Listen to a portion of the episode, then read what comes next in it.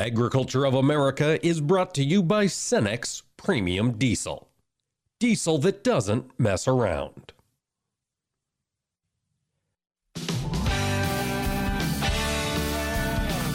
Informing America's farmers and ranchers. This is AOA, produced by the American Ag Radio Network.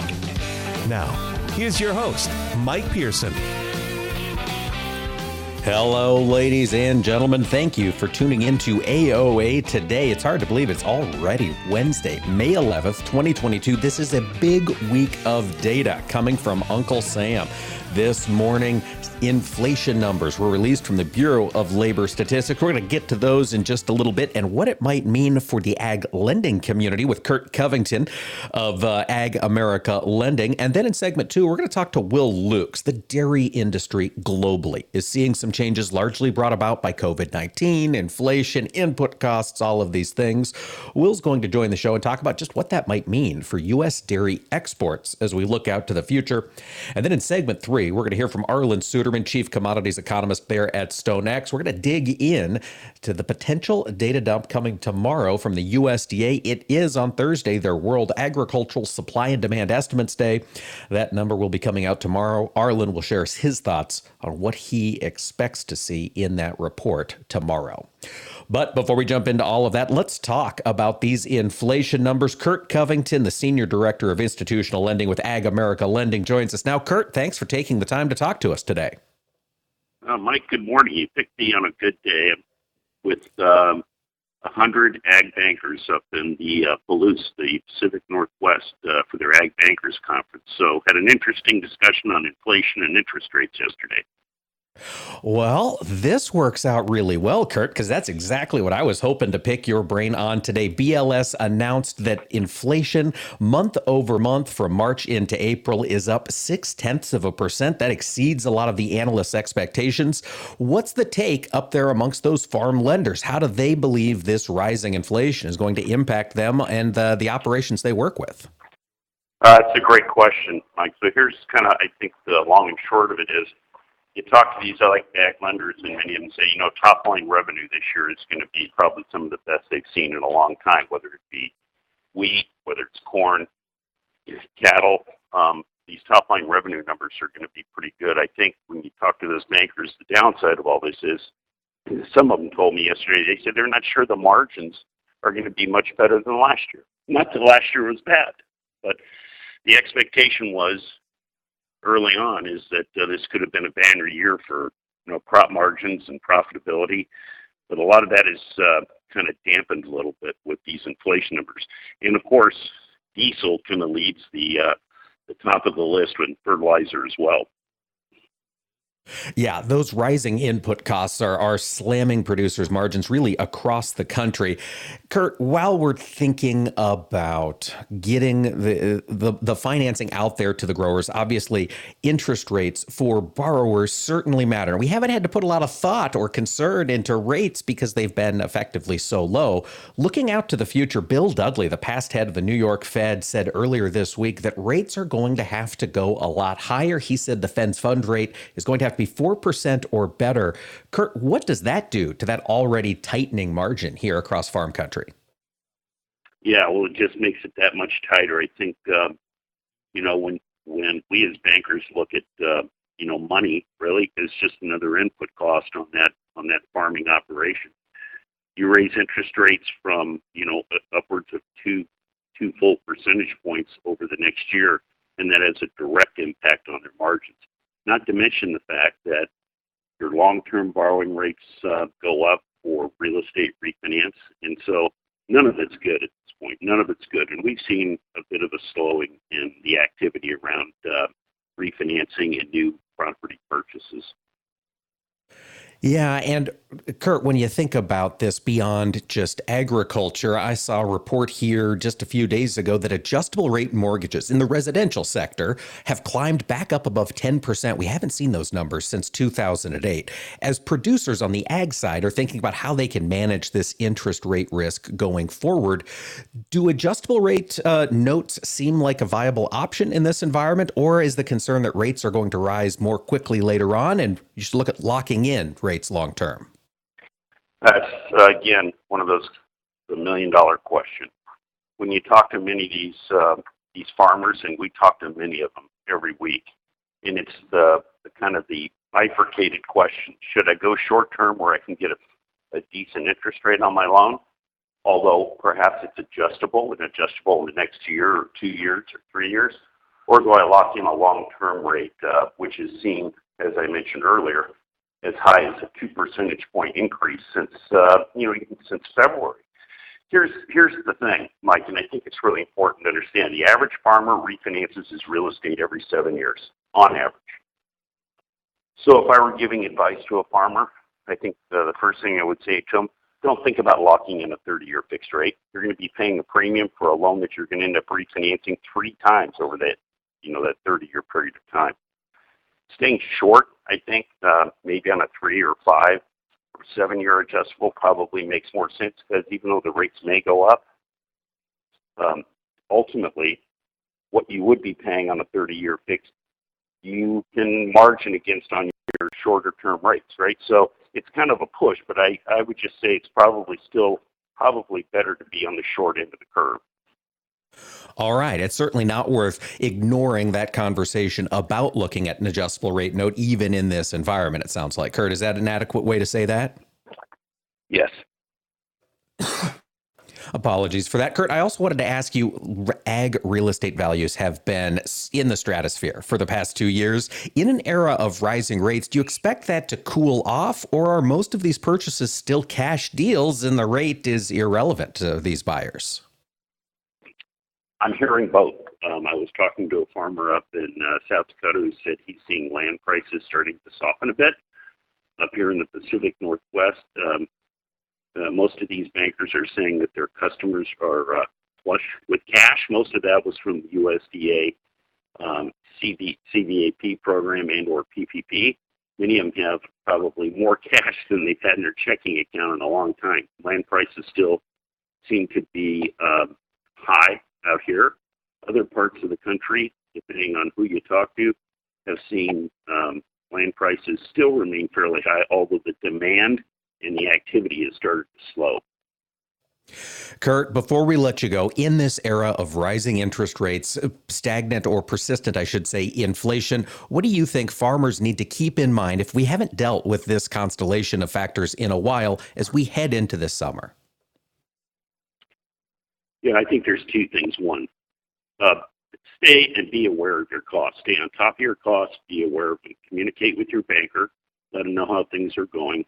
Uh, I would say, you know, in in an era like this, also be mindful of uh, the the really probably the three top costs in your business: labor, fuel costs, and interest costs. And in those situations where um, you have access to perhaps some vendor financing that might give you some relief. Um, that's the things they ought to be thinking about before the summer begins. Use that financing when it's available, folks. We've been talking to Curt Covington of Ag America Lending. That's at agamerica.com. Curt, thanks for joining us today. Mike, you're welcome. And stick with us. Will Loux, VP of Global Economic Affairs with U.S. Dairy Export Council, will join us when we return.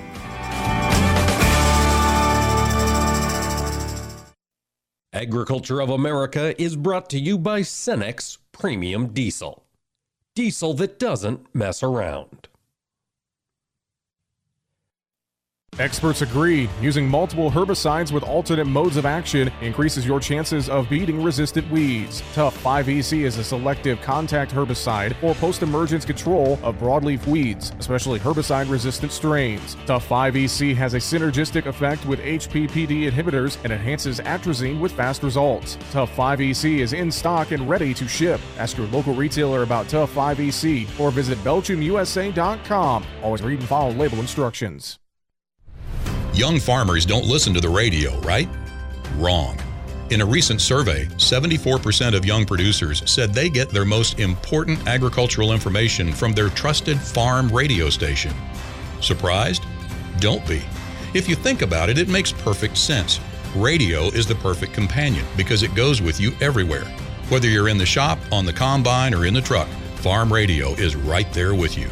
This message brought to you by the National Association of Farm Broadcasting. Most folks just stick with the diesel engine oil they know because why sweat the details?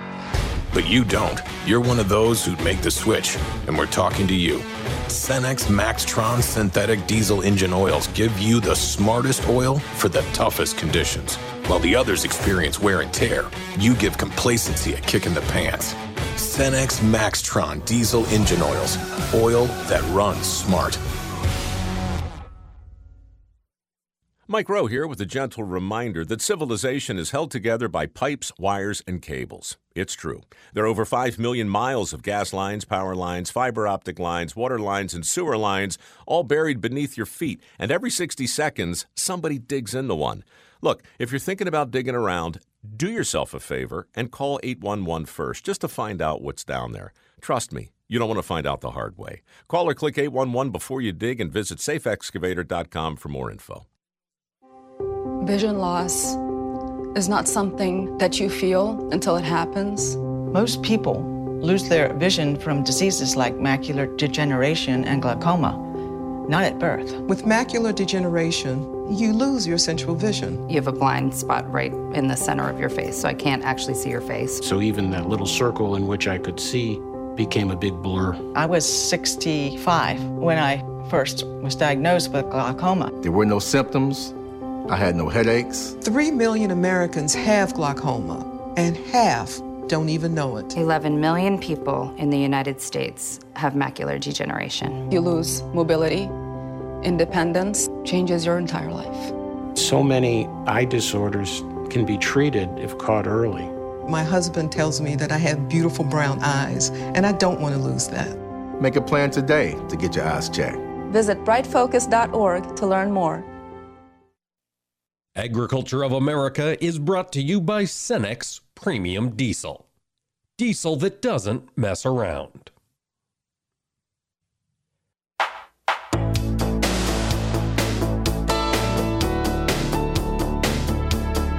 Keeping America's farmers and ranchers informed on AOA. Now back to Mike Pearson. Thanks for tuning in to AOA today, ladies and gentlemen.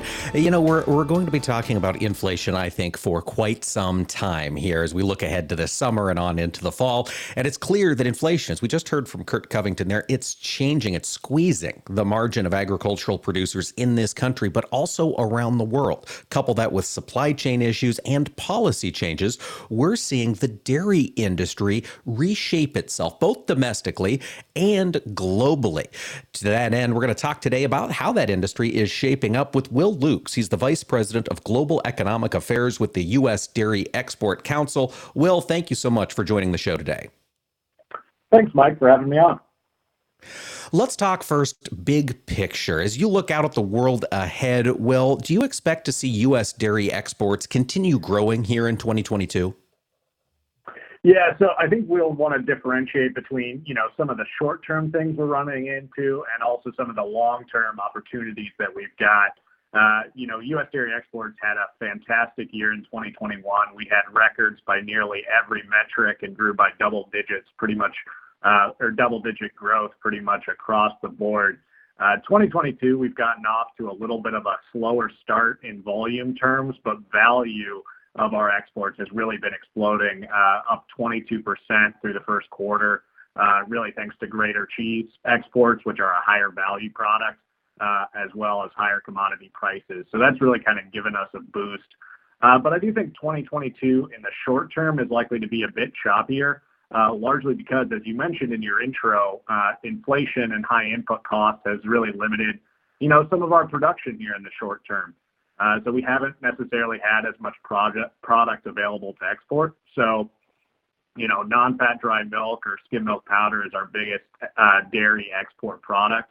Uh, and we export 80% of, you know, what we produce here in the U.S. for non-fat.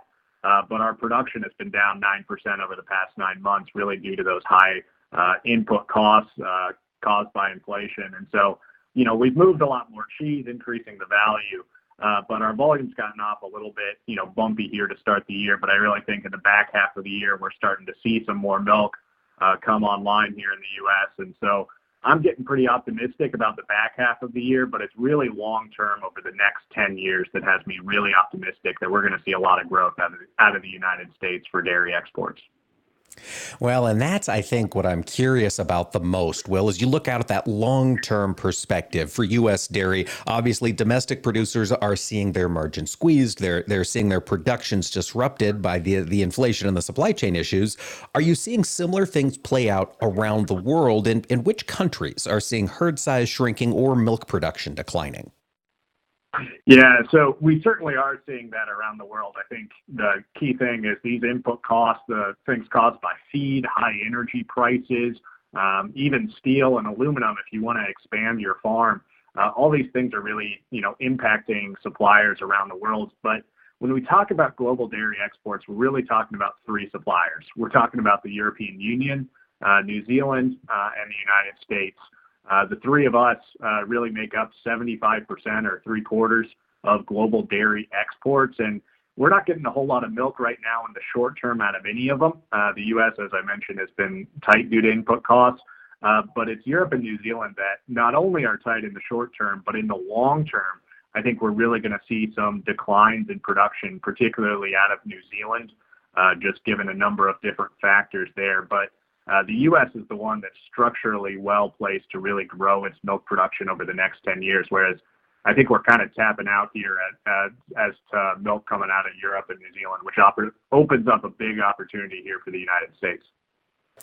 It does. And, and I wanted to zero in on that New Zealand issue for a second, if you would, Will. What policies additional besides inflation, besides the supply chain, are, are happening in New Zealand to, to drive their dairy herd to be to be shrinking or perhaps less competitive is a better way to put it on the global scene long term?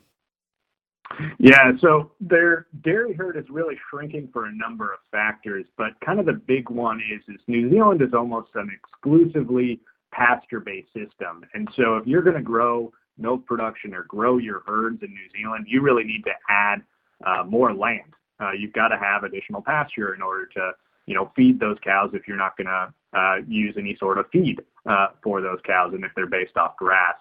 Um, but the New Zealand government has put in a couple different regulations as it relates to water uh, that have really limited the ability to really increase your farm size uh, due to nitrates going into the soil. And so as a result of that, what you're seeing here is really just there's not a whole lot of investment in dairy happening in New Zealand. And instead, you know, New Zealand's dairy is coming under kind of competition for land now. So it's not a big island, uh, for one, uh, or two islands, I should say. Uh, and so as a result of that, uh, you're seeing increased competition from sheep, from horticulture, um, really from planting trees to get carbon credits. Uh, that's really going to limit um, and really push uh, some New Zealand farmers away from dairy uh, and into these other investment opportunities for them. That makes sense. Just competition driving up costs. I want to turn the focus over to Europe. Of course, that's been in the news a lot lately with the Russian invasion of Ukraine upending supply chains in that continent. Will, is that one of the factors that has dairy declining in Europe, or are there other things at play? Yeah, so Europe's a little bit interesting. So there's obviously a lot of different countries that we're talking about with Europe, and some things happen at the big European Union level, and some of them are happening happening at the individual member state level, whether it's uh, the Netherlands or Ireland and Germany. But really, all of them are being affected by what's happening in Russia and Ukraine. Uh, they are big exporters of uh, Ukraine, for instance, is a big exporter of fertilizer. So is Russia, and that's driven up fertilizer costs, and even here in the U.S. Uh, but they also are heavily reliant on those two countries for natural gas, and so Europe has been dealing with really high input costs as of late, which has led to declining milk production overall. Uh, you're seeing the two biggest producers, milk producers in Europe, Germany and France, uh, really not be able to get any more milk over the past couple of years out of their farms. Uh, as you've seen instead a lot more investment happening in Ireland and Poland and to a lesser extent in Italy. Uh, and so you kind of have some countries on the way up and some on the way down, but longer term, it's not just about these high input costs. It's about a number of environmental regulations that are really focused heavily on reducing cow numbers uh, as a way of reducing greenhouse gas emissions. And you know, the United States obviously has our net zero initiative that is heavily focused on reducing our greenhouse gas emissions, but we focus very much on increasing our productivity over that and finding ways of making sure that we can feed a growing global demand and, and consumers who want dairy products, whereas I think a couple of European countries have been more focused on, well, let's just reduce the cows, and by having no cows, we'll have no emissions. And I think that's uh, uh, challenging them in terms of actually meeting this demand that we're seeing uh, around the world. Yeah, it's tough to meet dairy demand without cows. That is a fact. As we see New Zealand and Europe back off in dairy production, Will, and the U.S. continue to remain efficient and grow in productivity, where do you expect to see the first growth or, or the first new growth, I guess I should say, um, in the export space? Uh, well, we're already having plenty of growth uh, as far as dairy goes. You know, over the past 10 years, on average, U.S. dairy exports have grown by 5% per year. I expect that to very much continue over the next 10 years, if not accelerate. Uh, and I think that's going to come from a lot of different markets starting to look more and more to the U.S. as their supplier of choice if their consumers are going to keep consuming dairy. And so We've seen a lot of growth over the past couple of years from China, although they certainly have had their own issues here as of late with the lockdowns in Shanghai and elsewhere. Um, but longer term, you know, I think that's still going to be a growing market. But really, it's our partners in Mexico, still our number one largest market. It's Southeast Asia, where we have great relationships with customers there uh, and have really built a growing U.S. presence in the region. Uh, it's Japan and Korea, which are big cheese and high-value whey uh, consumers and importers in the world. Uh, and it's even the Middle East, which, you know, up till very recently has been Europe's backyard. They obviously have a very, you know, short shipping distance to get from Europe to the Middle East. But right now, they're so short on product, it opens the door for the U.S. to really be there as committed long-term suppliers to grow with their demand. So this is really a global opportunity for the U.S., but there are specific markets that, of course, the U.S. Dairy Export Council uh, and the checkoff program are really targeting for our promotion efforts. And USDEC, of course, keeps track of this stuff. Will, where can listeners go to keep up on this information from the U.S. Dairy Export Council? Yeah, if you go to our website at www.usdec.org, you'll find all of our information. We always put out a running report of what happens in the latest trade data. Uh, you'll see that from us as well as uh, what's going on around the world on a global basis. You can find that too, uh, and just more information on on what we do and how we support uh, farmers and the whole U.S. dairy industry uh, overseas. Thank you. We'll check that out, folks. We'll be back with more AOA. Agriculture of America is brought to you by Cenex Maxtron synthetic diesel engine oils. Oils that run smart. Farming has gotten so complex, you need another you just to keep up with it all. You'll come close when you work with your FS crop specialist. They know your growing conditions and your land, working for you season to season, helping fine tune decisions to ensure a healthy ROI. And they're constantly in training to learn about the latest in seed selection, crop protection, and nutrient management. Plus, they're achieving certification standards that exceed the industry. Contact your local FS crop specialist to learn more. FS, bringing you what's next. Every Tuesday, we're sitting around the table, sponsored by CHS, where we'll be talking with folks from throughout the cooperative system. Join us as we discover what makes cooperatives unique when there are more options to do business with than ever before. We'll learn how farmers and ranchers like you benefit from a system where decisions are made by the members that own it. Tune in every Tuesday for Around the Table or visit cooperativeownership.com to learn more. You're listening to AOA for the American Ag Network. I'm Jesse Allen reporting. Well, the grain markets are rallying higher here after the open up double digits across the board in corn, beans, and in wheat futures as well here this morning as USDA prepares to release its supply and demand fundamentals of the grain and oil seeds as well as the meat sector tomorrow at 11 a.m. Central Time. Not much uh, expectation that USDA will adjust either acreage or yield to reflect the impact of this spring's planting delays. That might come in June, depending on what happens between now and then, as it did in 2019. Active field work continues this week in central and eastern portions of the Midwest, with very limited progress being seen in the northwestern 20% or so of the belt. Rains increase in coverage as we move into next week, while this week's record heat subsides as well. We are expecting some severe weather, spotty showers through parts of northwest Iowa, southwest Minnesota here today, and that's something we're going to have to watch closely. There's also uh, a lot of folks suggesting prevented plant acres of maybe anywhere from 500,000 to 1.5 million acres of corn in Montana, North Dakota, and northern Minnesota that might not get planted this year. We can't afford to lose those acres as global balance sheets are already tight.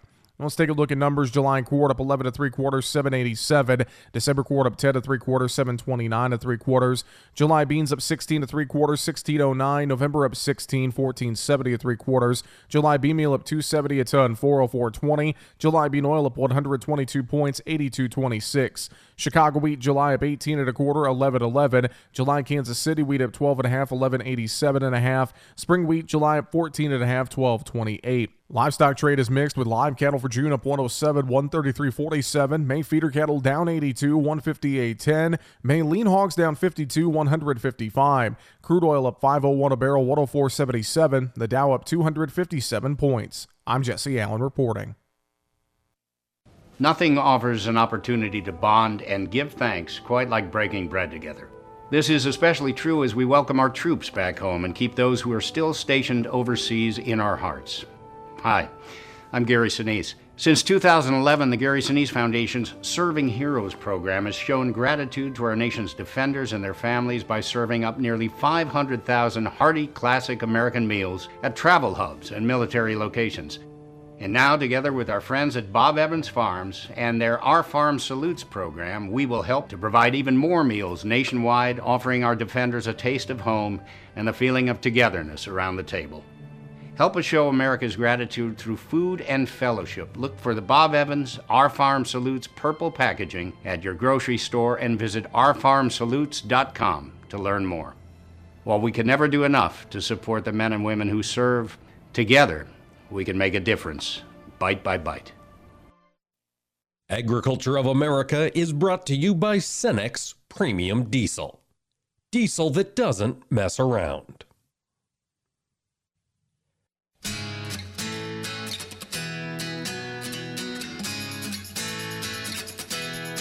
keeping farmers and ranchers informed.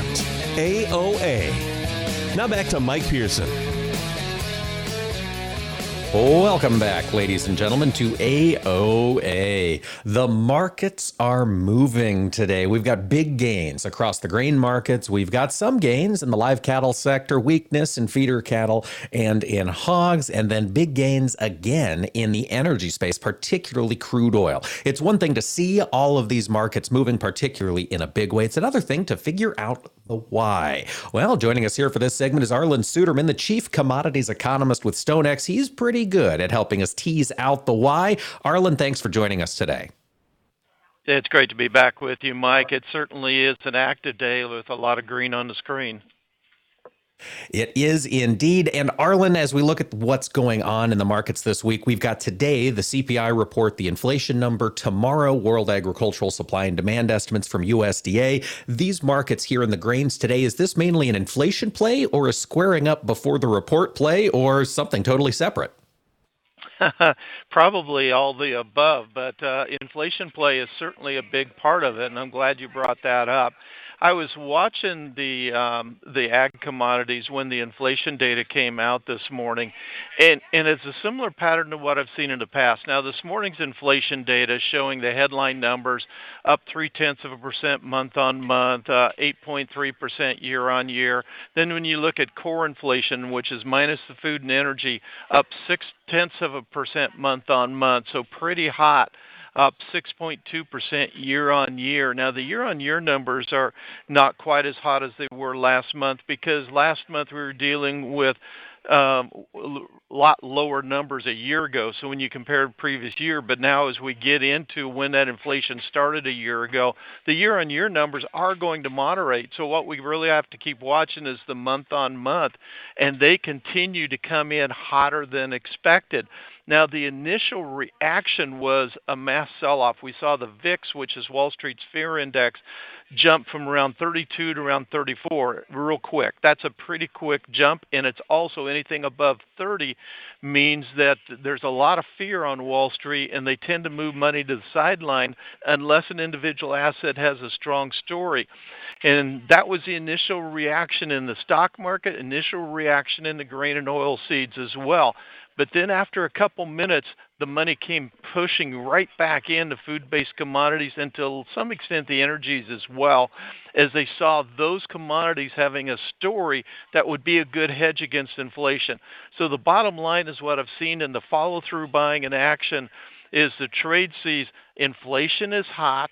The Fed is not doing enough to handle it, to tame it and that means that portfolio managers need to have the hard assets in their portfolios in order to protect against the eroding effect of inflation of their investor in uh, portfolios.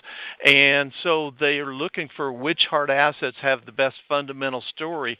And right now, the food based commodities and in some cases, depending on which one, the energy-based commodities as well are serving that purpose. So a lot of money coming back in. Supply and demand still matters, but the market will manage supply and demand at a higher level during times of anticipated inflation. We can see a strong correlation in that throughout history. And so, therefore, everything gets managed at a higher level as a result. And of course, even the supply and demand fundamentals are pretty bullish themselves.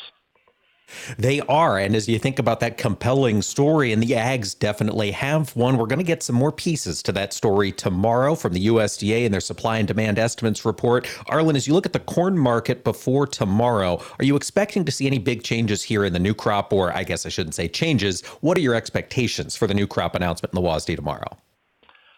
Well, it really comes down to having watched the USDA for the last four decades plus or so in, in my work. And USDA tends to take somewhat of a conservative approach and not really jump out there. Occasionally they have made bigger steps and they've kind of got burned for it. So they tend to be somewhat conservative.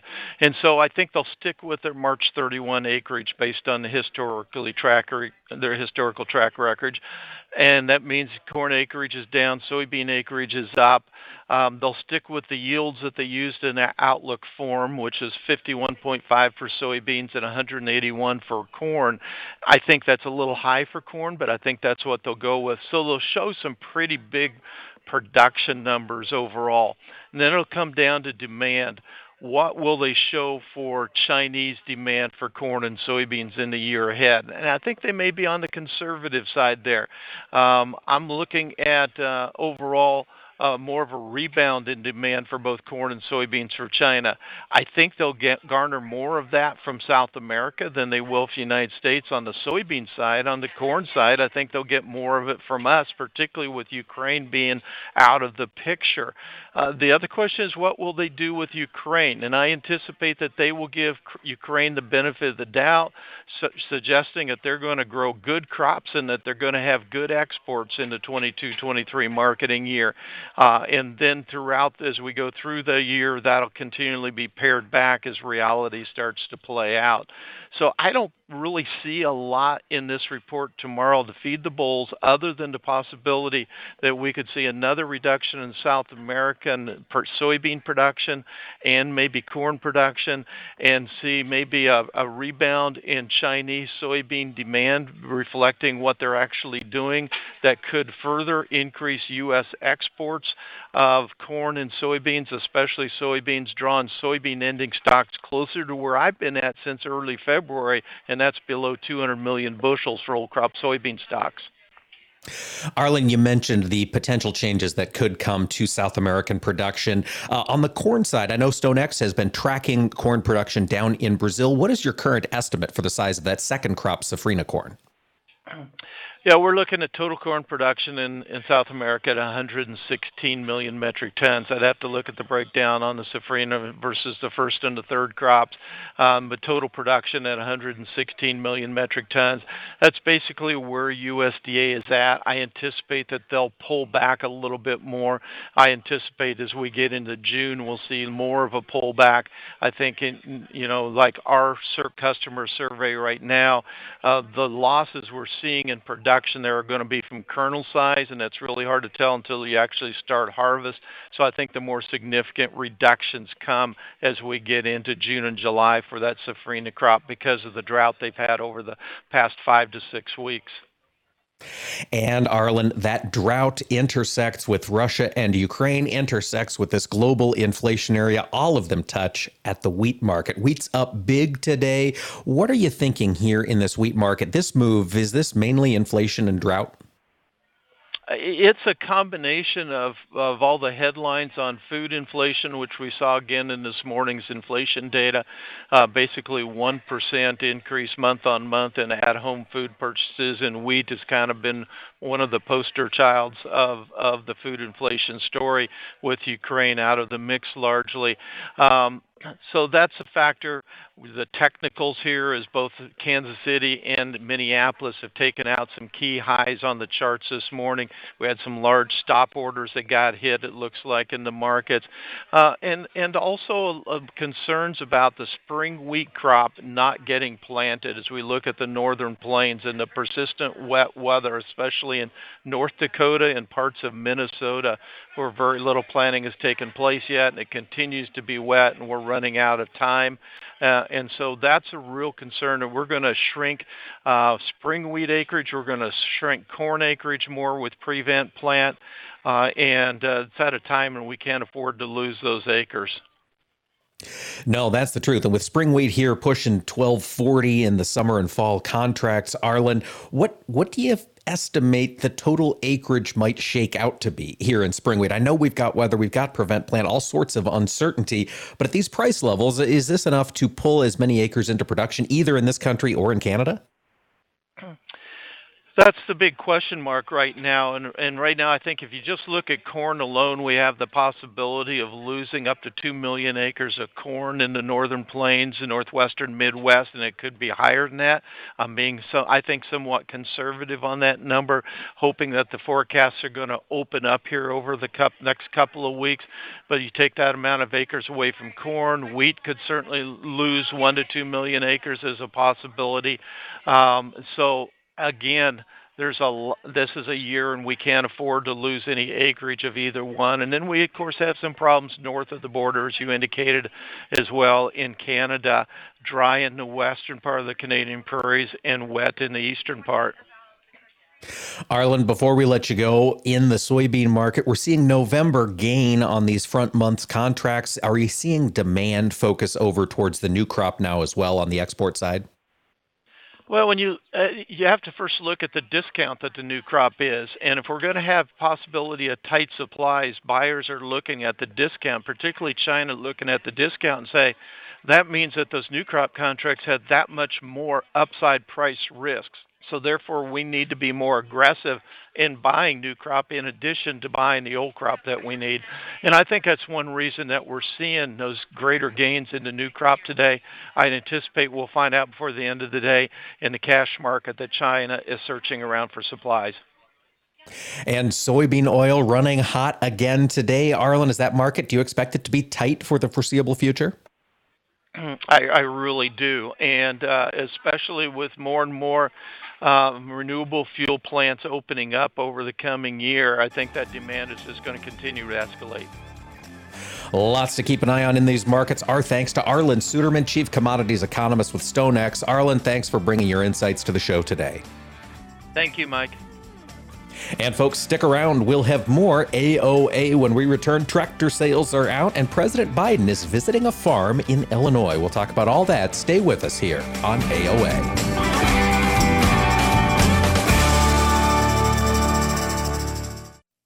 Agriculture of America is brought to you by Cenex Premium Diesel. Diesel that doesn't mess around. Take a look under your bed. Find stuff under there? What about jobs? No? Now try your basement. There's a pair of overalls that overall you're not so into anymore. A perfectly good laptop that hasn't sat in your lap in months. And even more stuff, but still no jobs? Well, you really have both. See, stuff is defined as household articles considered as a group. Sometimes this stuff is no longer needed. Wait, no longer needed? That can't be right. Because remember those jobs you were looking for? Those are really needed, and they're the stuff inside your stuff. Even inside that winter coat that moved with you to Phoenix. Our job is to unlock those jobs, and it starts when you donate your stuff to your local Goodwill. Here's how we do it. When you donate to Goodwill, we sell your stuff to provide job training for people right here in your community. So just by teaming up with Goodwill, you help create jobs. And isn't that worth parting with the leftover keytar from your 80s cover band? Goodwill. Donate stuff, create jobs. Find your nearest donation center at goodwill.org. A message from Goodwill and the Ad Council. What do Mick Jagger, Barbara Walters, and Star Jones all have in common? They've all suffered from something called heart valve disease. Heart valve disease affects 11 million Americans and, if left untreated, can lead to death. Unfortunately, less than one in four Americans have much knowledge of this disease that kills more than 25,000 people every year.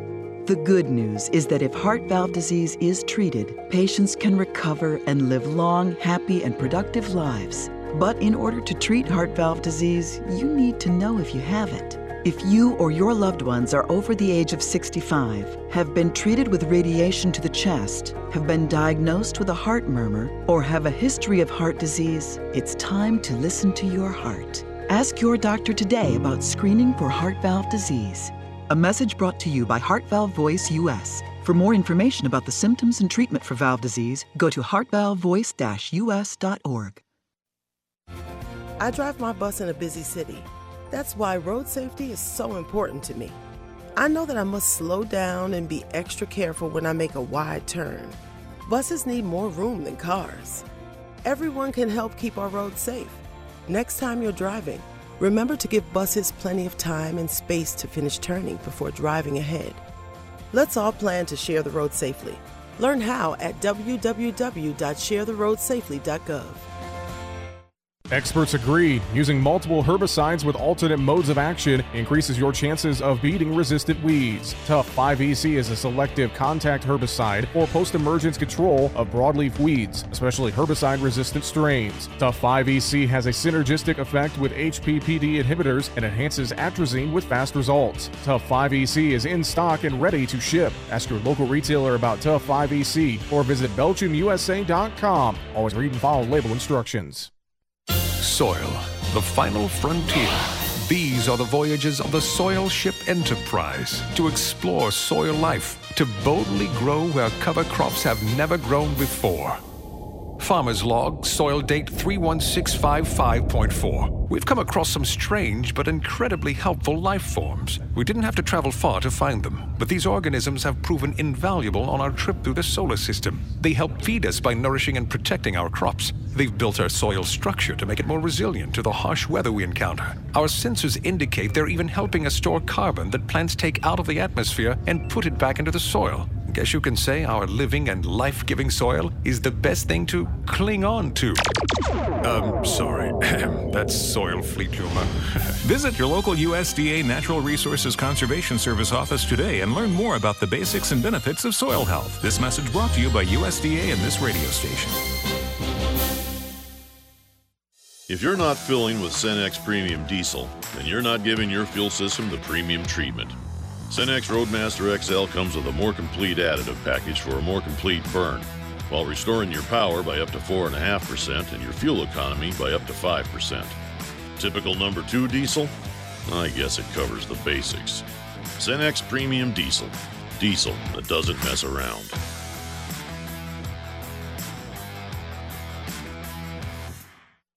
Don't you wish your life came with a warning app?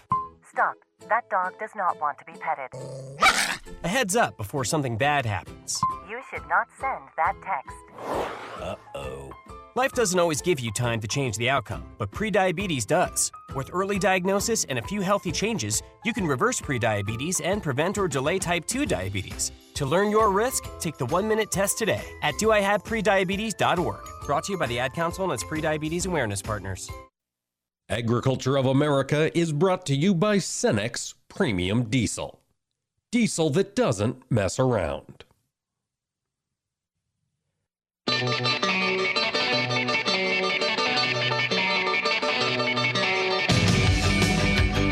Keeping America's farmers and ranchers informed on AOA. Now back to Mike Pearson.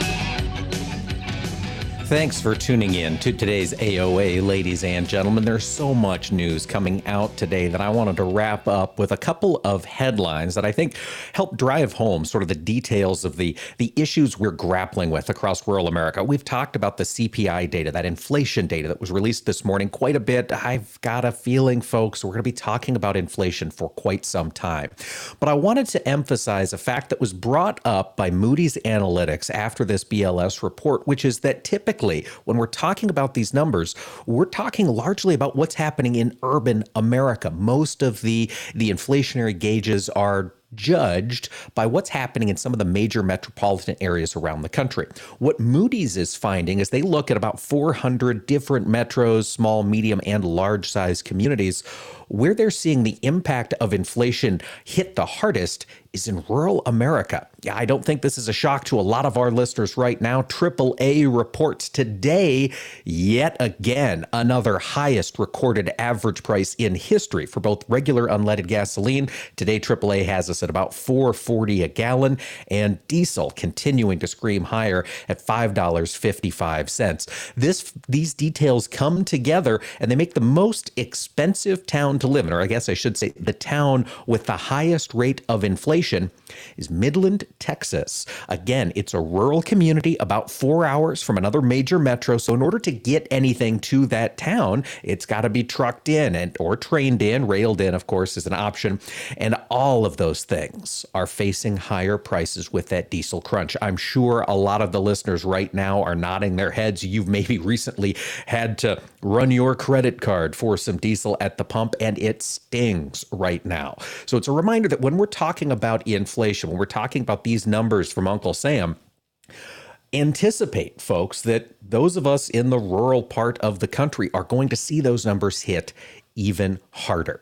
And because inflation is such a hot topic, the president, President Biden, is currently on his way to Illinois. He's expected to land in Chicago this morning at some point, and then his first stop is going to be with Agricultural Secretary Tom Vilsack. They're going to head to Kankakee, Illinois, and they are going to be discussing inflation but of course from president biden his the core of his comments allegedly are going to be about the russian invasion of ukraine and what that has done to food supply globally and abroad and then he's going to discuss ways to lower costs. It's expected he might float some ways to bring back some of the proposals he has or his team have announced here in recent weeks about providing some additional support to farmers.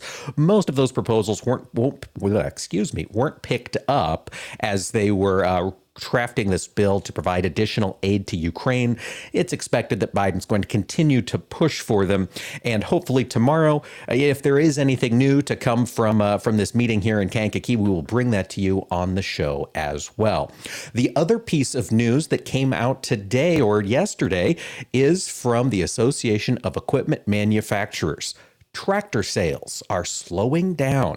Total tractor sales fell 22.5% for the month of April compared to April 2021. Combine sales down 5.6%. The 100 horsepower plus segment, so this is the two wheel drive segment, was the only growth segment in the U.S. market for the second month in a row. Not big growth, up 3.2%. And it was interesting, mid range tractors, those between 40 and 100 what horsepower, what you'd call your chore tractor, in my mind, sales of those fell 9 19.5%, and the sub 40 horsepower segment. This is that segment that has very been very popular with uh, suburban homeowners, uh, rural lifestyle enthusiasts folks who have had ample cash as we've come through the pandemic and they have been aggressively purchasing those tractors well that's slowing down. In fact that was the hardest hit segment. Those sales were off 25% now aem does say that a lot of this is largely due to supply chain difficulties. Remember all of those chip shortages we were talking about in the car industry? Here in 2021 Well, those new tractors require a lot of chips as well. And the fact that uh, they're just not getting to where they need to, to be is reducing the amount of tractors that are truly available for sales. Now, it was interesting. We're seeing similar things play out in Canada. Unit sales in all segments fell again. They were down 19% total in Canada. And four wheel drive units, again, the weakest segment, down nearly 50% year over year in Canada. But again, it's tough to read a lot about economic health of rural America into this report because of the fact that so many of those issues are coming from the supply chain. So it's it, it's not a question of well farmers have quit buying, it's a question of how many farmers would have bought this past month if they had access to the machinery that they were looking for. In the meantime, as those supply chains stay tight on new equipment, the used equipment market is expected to stay very very strong, it's supposed to stay very very hot. Before we go for the day, one other quick story. Of course, we've just come through tax time. The federal government is reporting tax receipts, and it seems as though the stock trading frenzy that happened in 2021 has led to a record tax haul on the part of Uncle Sam.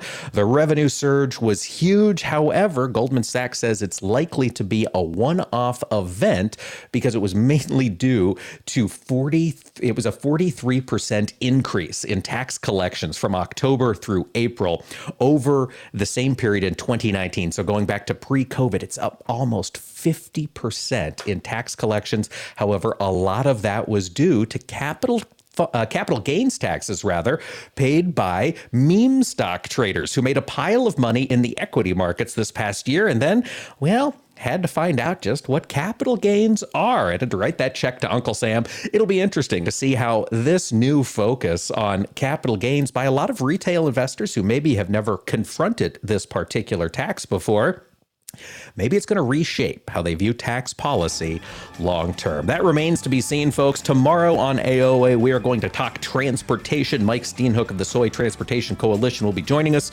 We're getting a, going to get an update on how those supply chains and the challenges being faced globally are impacting soybean transportation around the world. So join us on Thursday for AOA, folks. Until then, have a great day.